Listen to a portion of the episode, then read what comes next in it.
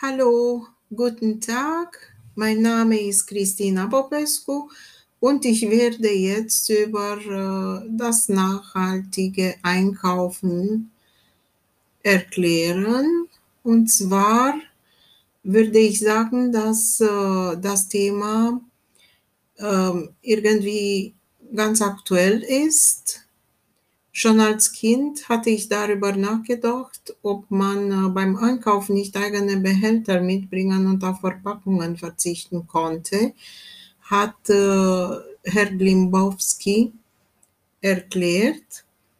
Und äh, so ist das unverpackt entstanden. Ähm, Einkaufen ohne Packung, das ist nichts Neues eigentlich. Äh, das ist schon seit eh und je äh, bei unseren Großeltern bekannt gewesen. Ähm, selbstverständlich sollte auch bio und regional, also als Ware, äh, sagen wir mal, gewählt werden. Und äh, es gibt noch mehr Leute, die sich äh, dafür begeistern. Ähm, selbstverständlich gibt es mehrere Möglichkeiten, so einzukaufen. Mit einem Schraubglas oder mit einem Stoffbeutel.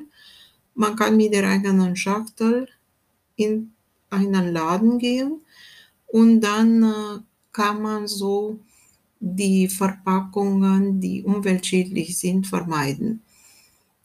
Ähm, ich würde das in einer neunten oder elften Klasse vor dem Sprachdiplom eventuell äh, gut gebrauchen können.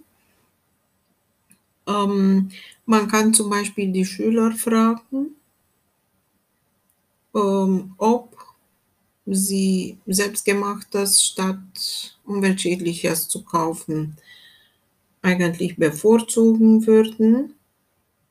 Und ich besuche gerne auch solche Läden. Ich versuche auch weniger zu konsumieren.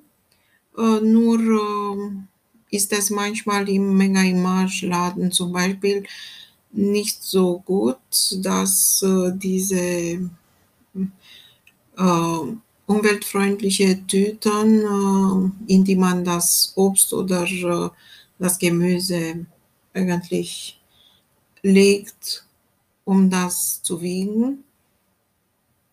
Äh, nicht so schön. Manchmal stinken sogar diese Tüten und da muss man sie ganz schnell versorgen oder entsorgen im Haushalt. Ähm, das finde ich auch nicht so gut. Ähm, selbstverständlich äh, ist unser Essenkonsum ganz anders als vor Zeiten, aber wir können schon nachhaltig äh, damit umgehen. Es gibt äh, auch Pop-up-Stores, die man besuchen kann.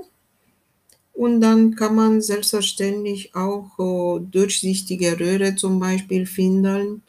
In manchen Läden gibt es Nudeln da, Reis, so wie zur Zeit unserer Großeltern zum Beispiel die Bonbons waren.